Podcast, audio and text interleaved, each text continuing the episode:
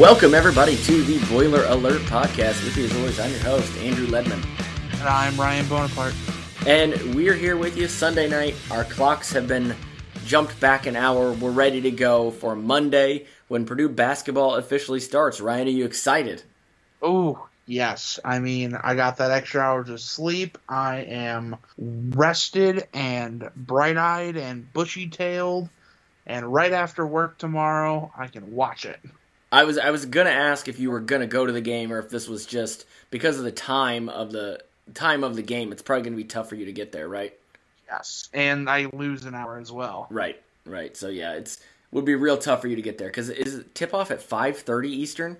That sounds right. I, I thought that was Uh, very weird, um, Mm-hmm. but you know we'll take it. So if you if you've been paying attention to social media, you know uh, Purdue plays Samford tomorrow, or I guess today. This is being released on Monday in the 1st game of their season. Samford, of course, continuing to have a lot of fun on social media, and I gotta ask. Is this the best use of social media by an underdog since UMBC beat Virginia? Um, probably. Um, until you said underdog, I was gonna say my favorite was the uh, elf thing. Oh well, going yeah, on. yeah. Those were good too. Those were good too. Um, But yeah, I mean, anything to make it lighthearted and fun. Yeah. Because let's be real here, Samford's not gonna have a shot at this game, so you're gonna have to make it memorable somehow. right, right. And an interview um, that Casey and I did with Matt Painter should be coming out um, tomorrow, and I asked him if he'd seen these Samford videos. Uh, he did not take the bait. He was like, "Yeah, I've seen them," and that was just all he would say, um, which was unfortunate. I was hoping to get him to uh, to break a little bit and say they were fun or whatever, but uh, he was all business. So uh, just look for that uh, probably tomorrow as well on the site. But overall, I think they're doing a great job over there um, with uh, Graziani going for the tip, five seven and a half, going to go against Zach Edey. So, question: Do you think they're actually going to have this guy do the tip? They better. I mean, you're. At, at what point do you realize? Okay, we're not gonna win the tip over a seven foot four guy anyway. So let's just put our shortest guy out there. Well, and even I mean, even if you win the tip, the game is not won at the tip. I mean, it doesn't Exactly. really mean anything. It's possession. And maybe you can say, you know, get a hot start, I guess, on your first possession, hit a big three or a dunk or something, but like, it, it doesn't make a huge amount of difference. Mm-hmm. So I really do hope they run this guy out there five seven and a half against Edey. Um, that'll be a lot of fun to see. Just because, like you said, Samford they kind of know where they're at and uh, they know what they're getting into with this game. So it, it should be a fun one, I think. Absolutely. And I think I I can only imagine what the crowd at Mackey Arena would do when this happens too. Yeah, yeah. Well, I mean, and I, this obviously is not going to happen. But imagine if he did go out there and actually won the tip over Zach Edey. I mean, that would just be outrageous, right? I feel like if I was the in the crowd, I'd go even more nuts if the guy won. Like, right? Yeah. It- you're almost cheering for them. Right. I mean, people in Mackey know ball, and they can respect a athletic guy who pulls off that milestone. Yeah. So Yeah. Um, so Purdue did have one final exhibition. Not a lot you can glean from this one uh, against Grace College, ninety-eight to fifty-one. Purdue won uh, this one last week, and I mean ninety-eight fifty-one in in a bleh, NAIA uh, Grace College. Granted, a very good NA, NAIA team. I don't know why I can't get that, um, but still, they're they're a lower division team. Purdue had no trouble whatsoever. They Purdue wound up on a 36 to 7 run at one point, so you don't get a whole lot from this. This is like what we talked about during football season. You know, when you beat an FCS team, what did you really learn? Not a lot. So that's kind of what I feel about this Grace College victory. Do you, do you see anything different? yeah, it's it, like we talked about in the last podcast. It's there's really not much to talk about it. Um, but it's good coming off a win, if nothing else, because if you take only the Arkansas exhibition game, maybe that leaves a somewhat sour taste in your mouth. This leaves all doubt out the door. So it's like a tune-up game for your tune-up games. Right. So, Yeah. um, there's, like you said, it's an FCS game pretty much. It's equivalent to it. You don't want injuries, and you can help uh, kind of figure out your wants. Yeah, and Purdue had no injuries in the game, uh, nothing of concern. So that's always good news coming out of exhibition season. Can you do a buy game for an exhibition? I mean, I suppose. Hmm. Never really thought about that because I would think you know, I I know like all the opening games are almost exclusively buy games, but I don't know if like exhibition because Grace College is in Indiana, right? Correct. Okay, so I would think you just set up something that's close or mutually beneficial in terms of like the Arkansas exhibition, but I don't know. I'm not a schedule maker. Just Yeah, yeah, I'm not sure. I mean, about. I assume Samford gets some money uh, to come to West Lafayette, even though it is an exhibition. But I would. It's obviously it, it can't possibly be as much. Or I'm sorry, Grace. I'm sorry, Grace probably gets some money uh, to come to West Lafayette, but it can't be the same as a regular season game. I wouldn't. probably. Yeah. So You get to be our punching bag, so we pay you. there you go. Um, and the game on Monday is at 6:30 Eastern, so it would be 5:30 for you uh, over in Central Time. So yeah, that would be very tough uh, for you to make that one on time. But game is on BTN on Monday. So before we get into that, I want to look. I've got a couple questions for you about basketball season, and I want to get kind of some just quick opinions from you. Okay. All right, Purdue has a pretty pretty difficult non-conference schedule. I mean, we all know some of the names on there. Uh, Xavier at home, then they go to the Maui uh, in Honolulu, Maui Jim Invitational, and they're going to play Gonzaga. We know that one for sure.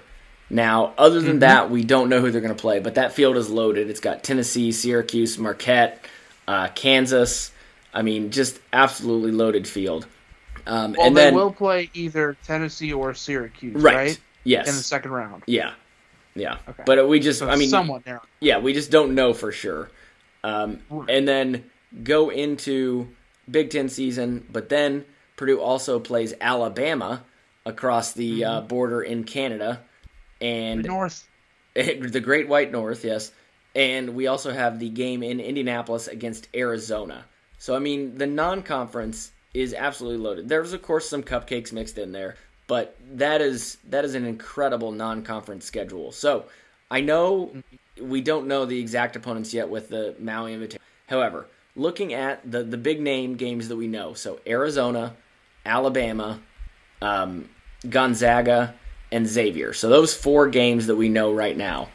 Of those four, and I'll throw in Tennessee Syracuse because, as you said, we've got it narrowed down to two opponents. Of those five games, how are you looking at Purdue coming out of that? 0 and 5, 5 and 0. I mean, where? What do you think? I, I think ideally you want Purdue to be four and one out of those games, and because I think that obviously Purdue is going to be ranked ahead of every single one of them. None of those teams are going to be number one, number two, um, but it's the problem that we somehow did not see last year in um, the PK fifty is they had to string three straight games together. And this is the reason why all of the hype came for Purdue was that they were able to not look sluggish against Gonzaga, Duke, and West Virginia. So I think ideally you say four and one, and then honestly maybe four and two if you get to that championship of the Maui Jim Right. against like a Kansas.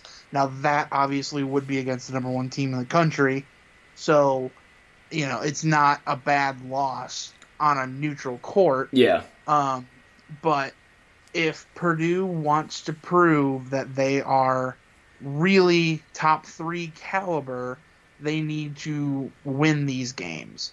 I know Tennessee. I believe they're top ten right now. I think they're eight or nine. Yeah, I think that's right. Um, that's probably going to be one of the more difficult games if you play them, um, and I, it's it's going to be rough for Maui Yeah. Because that is, like you said, a completely stacked um, field.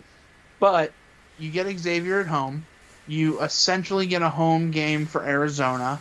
You get to go to Zach Edey's home country against Alabama. So, if nothing else, the crowds will help for these games.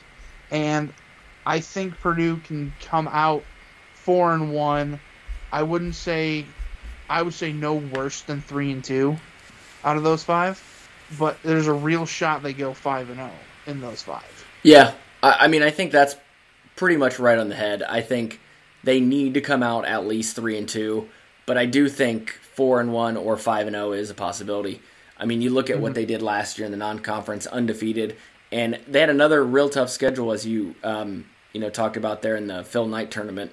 So mm-hmm. it's, I mean, it's going to be it's a very tough schedule, and especially in Hawaii, it's three days in a row.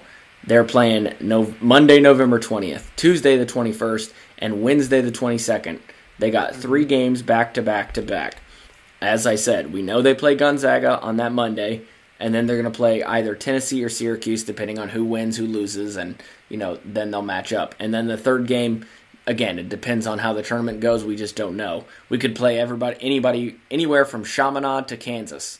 Um, you know who who knows, but it's going to be a very rough non-conference. But we should know so much more about this team, even you know just two weeks from now.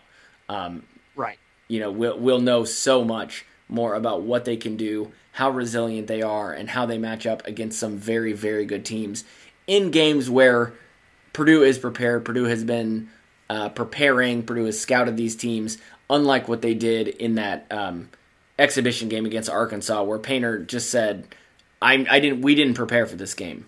We wanted to mm-hmm. see how the team would play."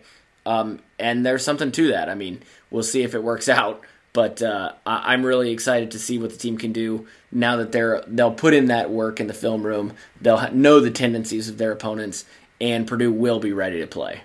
Mm-hmm, absolutely. And it's really the non conference schedule that in recent years that has really propelled these Purdue teams. I mean, we all know about last year where they went up crazy in the rankings to get into mm-hmm. the top five. But there was also, I want to say 2018, where they beat um, Arizona and Tennessee in back to back games in their uh, holiday tournament and I think Arizona at that point was number two in the country. Um, so it's these non-conference holiday tournaments that actually, it's it's like when you're sharpening metal. Metal sharpens metal so much better. So it's great to have these tough opponents if you can win. I don't think Purdue's a team that can get buried by their schedule just because Matt Painter is very good at the opening stages of a season, getting going, and um, honestly, with how much brought back on this team, I don't see them having too much difficulty with these games just because all five of your starters are back and you're bringing more talent. You didn't lose that much.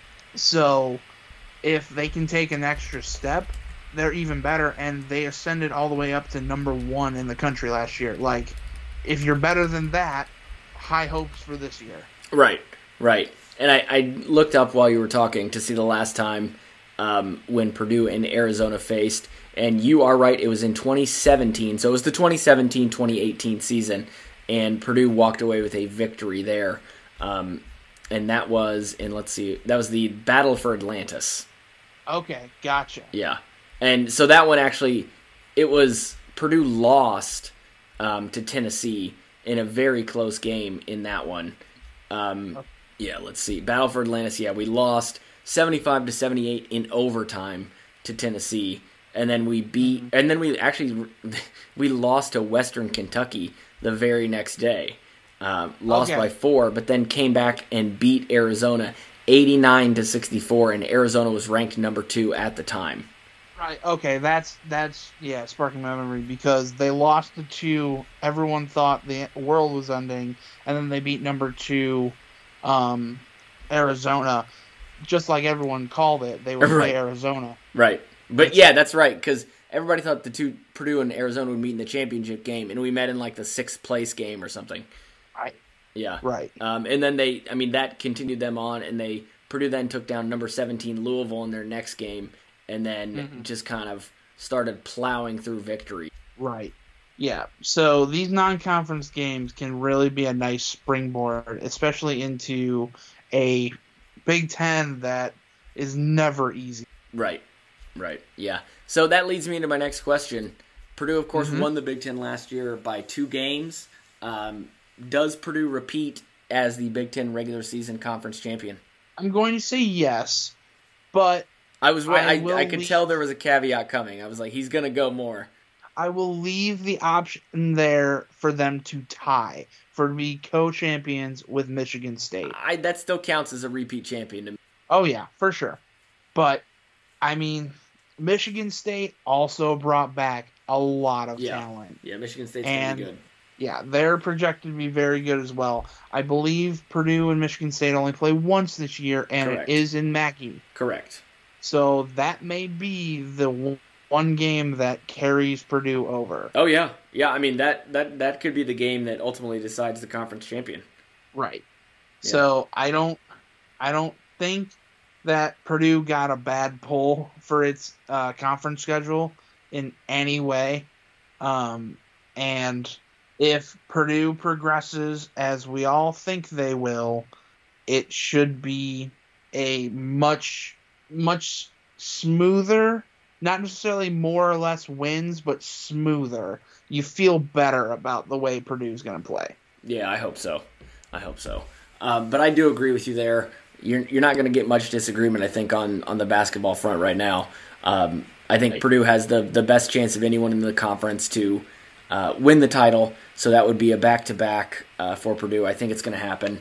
Um, I'm not really worried so much about what's going to happen in the Big Ten tournament, uh, but it, obviously it would be nice to win that one as well, just back to back in both of them. But the last question, well, I take that back. I have two more questions for you. Can you give me one one kind of outrageous prediction? Doesn't have to be team wise; it could be player wise. Uh, but I'd love to hear just one bold prediction from you on this next basketball season. I, I don't think I'm gonna go with the very easy answer of Zach Edey's gonna make a three. Okay. Like I feel like that's a very popular bold prediction, and I'm not gonna go with Okay. it.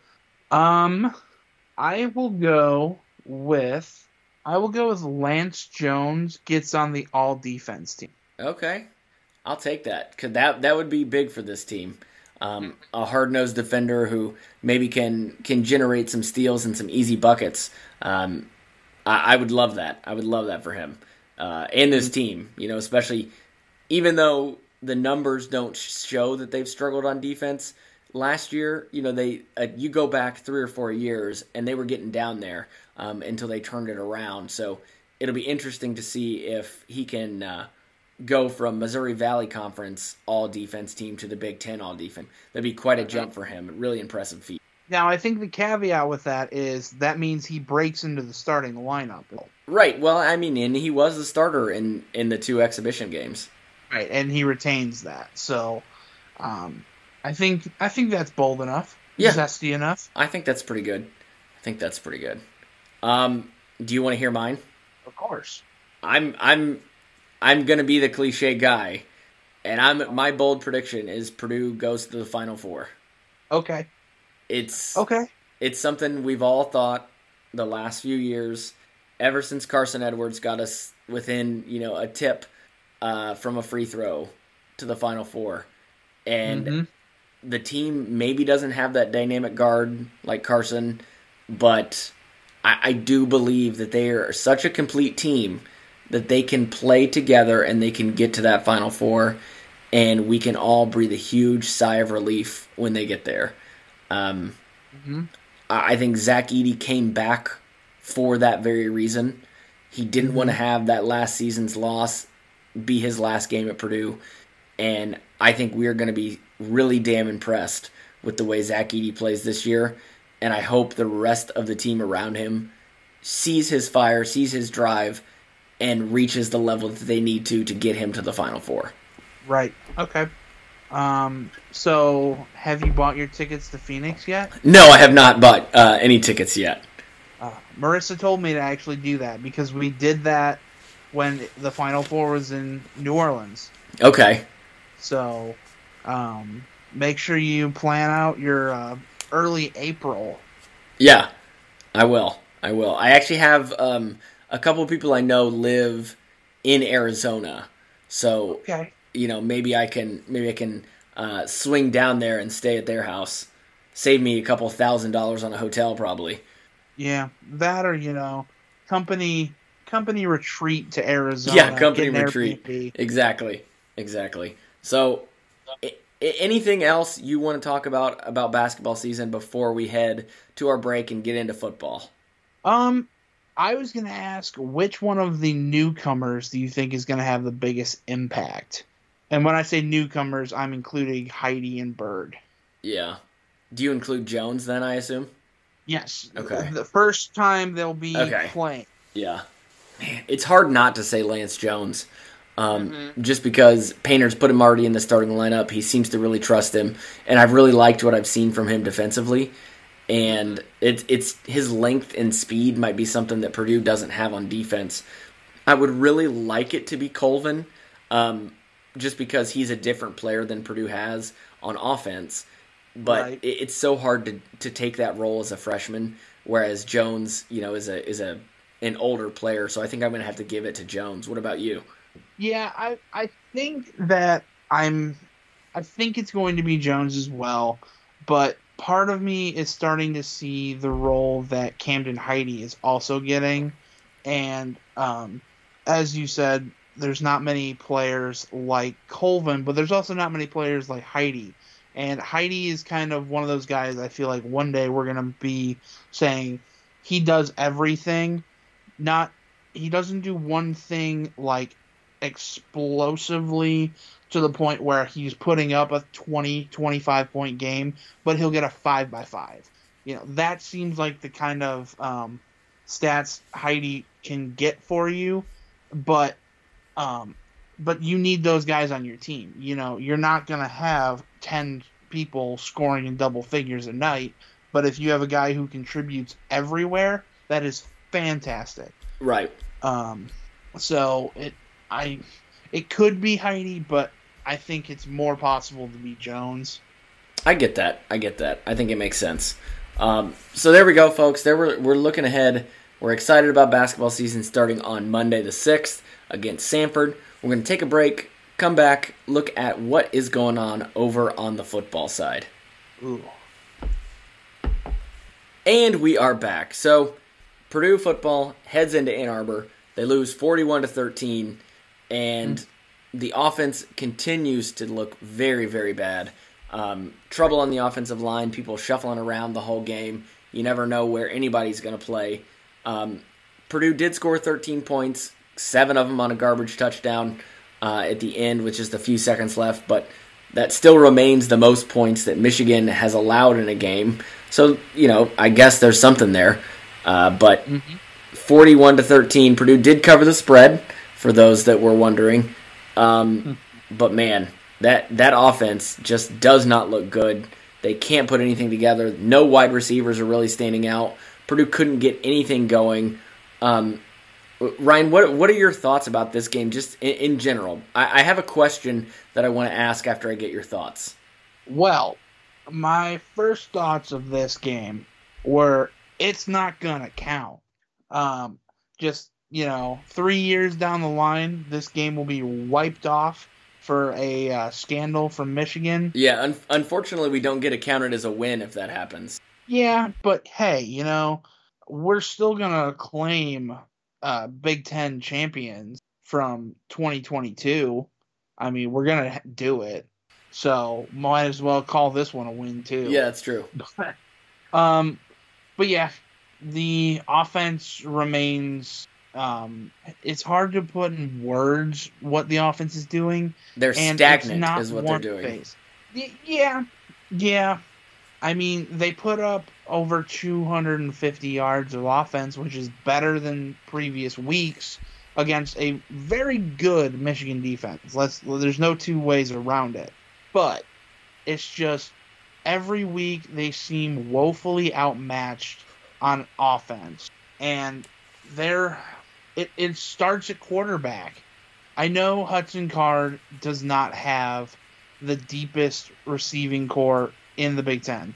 We understand that, but it comes down to the decision making of Hudson Card where it's nothing seems right. Yeah. It always seems to be a check down to someone who gets absolutely blown up at the line of scrimmage, or it's a slant. It it feels like nothing over five yards can be completed by Hudson Card. Yeah. Twelve And- of twenty eight is not good. No. Um, And I- and it seems like we're always we're throwing horizontally so often instead Mhm. of vertically. I mean, he's throwing halfway across the field for like a 2-yard gain or halfway across the field and gets blown up for a loss. I mean, I, I don't understand the play design, I don't understand the play calling, and Hudson Card needs to make faster decisions. That's partly a result of the offensive line being in shambles, but you know, part of the reason he's getting uh, you know flushed out of the pocket and struggles to find open receivers is because he finds himself on the run because he's not making those choices fast. And it's it's a chicken or egg thing. It's like is he always on the run because of the bad offensive line or is he always on the run because he's not making he's not seeing his reads quick enough and then he has to bail, which you know you bail it makes everything harder. You're you're looking downfield, you're trying not to get hit, you're deciding if you want to run. I mean, there's a lot going on in the head of a quarterback, but he doesn't seem to be doing himself any favors, um, even with that bad offensive line in front of him. Yeah, and it's it's difficult. I you know it, it's a compounded issue with all the different things going wrong. And it honestly feels like the Purdue receiving corps is made up almost entirely of slot receivers. It always seems like you know the best route for a Purdue receiver is a slant, and honestly, that's what Hudson Card is good at throwing. But you have to live outside of the hash mark. So it comes down to is this really what Ryan Walters and Graham Harrell alluded to was hey, we have a system that's going to work, but we just need the talent behind that and it's just not here yet. You know, is it coming or is it a broken system? Right now, I can tell you Purdue fans are not very happy with Mr. Harrell No, and his offense. nor should but- they be. Right.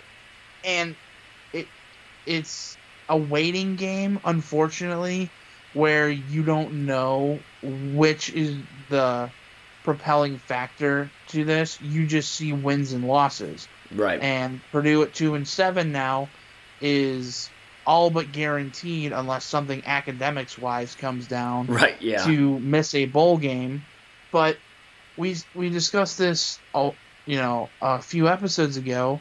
We don't know if Purdue will win another game this season. yeah. You know, it's very possible they go 0 and 3 and end up 2 and 10. Man, that, That doesn't hurt. help your recruiting at all. No. So you almost you need to figure something out so that this does not have a snowball effect. Now I know the recruiting class for next season is very well uh, under Ryan Walters. He's done a very good job at recruiting so far in his tenure, but it's it's like you have to consistently do this to build a stable program, and year one is just as important as year four. Yeah, it's So- tough. It's tough. I I still have faith that Ryan Walters can do it. I mean, he's a very personal coach. He absolutely is on his player's side, and it's fantastic when you hear a coach say, "Well, I hate Nebraska," or you know, I don't think many coaches would have just straight up said, "Hey, Michigan cheated." Yeah. Um, so I, I I admire that about Ryan Walters just being so upfront, and I think players do as well. But something has to be fixed this year to build some more foundation for uh, incoming years. Yeah. yeah. and I I don't envy the coaches because I don't know what I would do, especially given the state of injuries. I mean, who's what what tight ends does this team have? Garrett Miller is in and out every week, seems like. Piferi's hurt. Um, Klare is now a new guy. He's hurt. Like, who who do you even have? And I just I don't know what kind of game plan you can make. If nothing else, Purdue will not play Michigan or Ohio State again. That's a plus. Yeah, yeah. I mean, so just focusing on the offense, Purdue scored just 13 points in this game, and it is now four weeks in a row uh, where the team has not scored 14 points. Four weeks in a row. Um, mm. This is this is from Jed's game wrap on HammerandRails.com. Uh, first time they failed to score more than 14 points in four consecutive games since 2013, uh, where they scored just 21 points over four games. Seven against Nebraska, shutouts against Michigan State and Ohio State, and then 14 against Iowa. So, I mean, ugh, the offense just cannot do anything. We finally had uh, made our first field goal in six attempts, and then we decided to go two in a row. So we we got two field goals in this game and a touchdown, but other than that, just absolutely nothing cooking. So um, I told you b- before we started recording, I had a question for you, um, and it goes back to what you were saying there about Ryan Walters, and I'm curious to hear your opinion. Um, when Jeff Brohm left, he took a lot of players with him, and a mm-hmm. lot of players left. You know, as a result whether that be because they wanted to play for Jeff Brohm or because they didn't want to go through a coaching change or you know whatever that may be. We we lost a lot of guys who could be making a difference on this team. If Jeff Brohm had stayed, do you think the team would be better this year? Oh, absolutely. Com- oh, comparatively, yes. I mean, I absolutely do not think they'd be sitting at two and seven right now. Yeah, I don't either. I don't either. I think they would be better, but I I I question if Brohm could do it long term because mm-hmm. we see the holes on this roster now after you know you you lose your good guys to the draft and you get a few guys taken away via transfer portal and Brohm took his guys with him to to, to Louisville and you mm-hmm. begin to question like was this all a house of cards built specifically for last year mm-hmm. because the recruiting really fell off there's no lineman on the offensive side to speak of. The wide receiver room is just bare bones. Um, thank goodness Devin Mockobee turned out to be, you know, good, minus the fumbling that we saw again against Michigan. Um, mm-hmm. But you know, Tyrone Tracy, you bring him in, have to switch him from wide receiver to running back. I mean, what what is going on with this roster that Jeff Brohm built? It's it's not exactly um, not exactly covering itself in glory, which I think speaks to what Jeff Brohm had kind of been doing the last couple years here at Purdue. Yeah, and you know, so kind of to build on that, what happens in a couple years with Louisville? I mean, let's be honest here. Jeff Brohm was gifted a pretty good roster and kind of had I want to say the combination of two half rosters, half Purdue, half Louisville, and kind of meshed the best parts of both of those teams into a team that's, you know, they're ranked. They're doing pretty well. Um, but what happens in two years when Jeff Brohm has to do the same thing he was doing at Purdue and it comes down to recruiting? That can fall off. So I don't know. I can't tell the future, unfortunately. Um, but I don't think Louisville will be in the same position they are in in two years. Yeah, I that being so said. I can't say that Purdue's going to dig itself out of this hole very quickly. We hope so. We hope that Ryan Walters is the guy to do that, but it's it's always going to be an uphill battle. And let's be honest, Purdue is not a traditional football power anymore. Um, you do not have the kind of assets and funding. Well, I shouldn't say funding, but assets and fan base and NIL deals. Yeah, just like a, just Alabama a cachet of name. You know, name means so much in college football. Right. You don't have the brand. Let's be honest. Yeah. Purdue is, does not have the brand power as these other schools. But that being said, you're one of two premier football t- uh, colleges in the state of Indiana, and honestly, compared to the rest of the bordering states, you know, Illinois and Kentucky, you have a fighting chance. It, once you go to Michigan and Ohio, that's where you go. Yeah. But you can recruit a large area, and Indiana gets some pretty good football recruits. So Indianapolis is where Ryan Walters said he wants to focus on in the early going.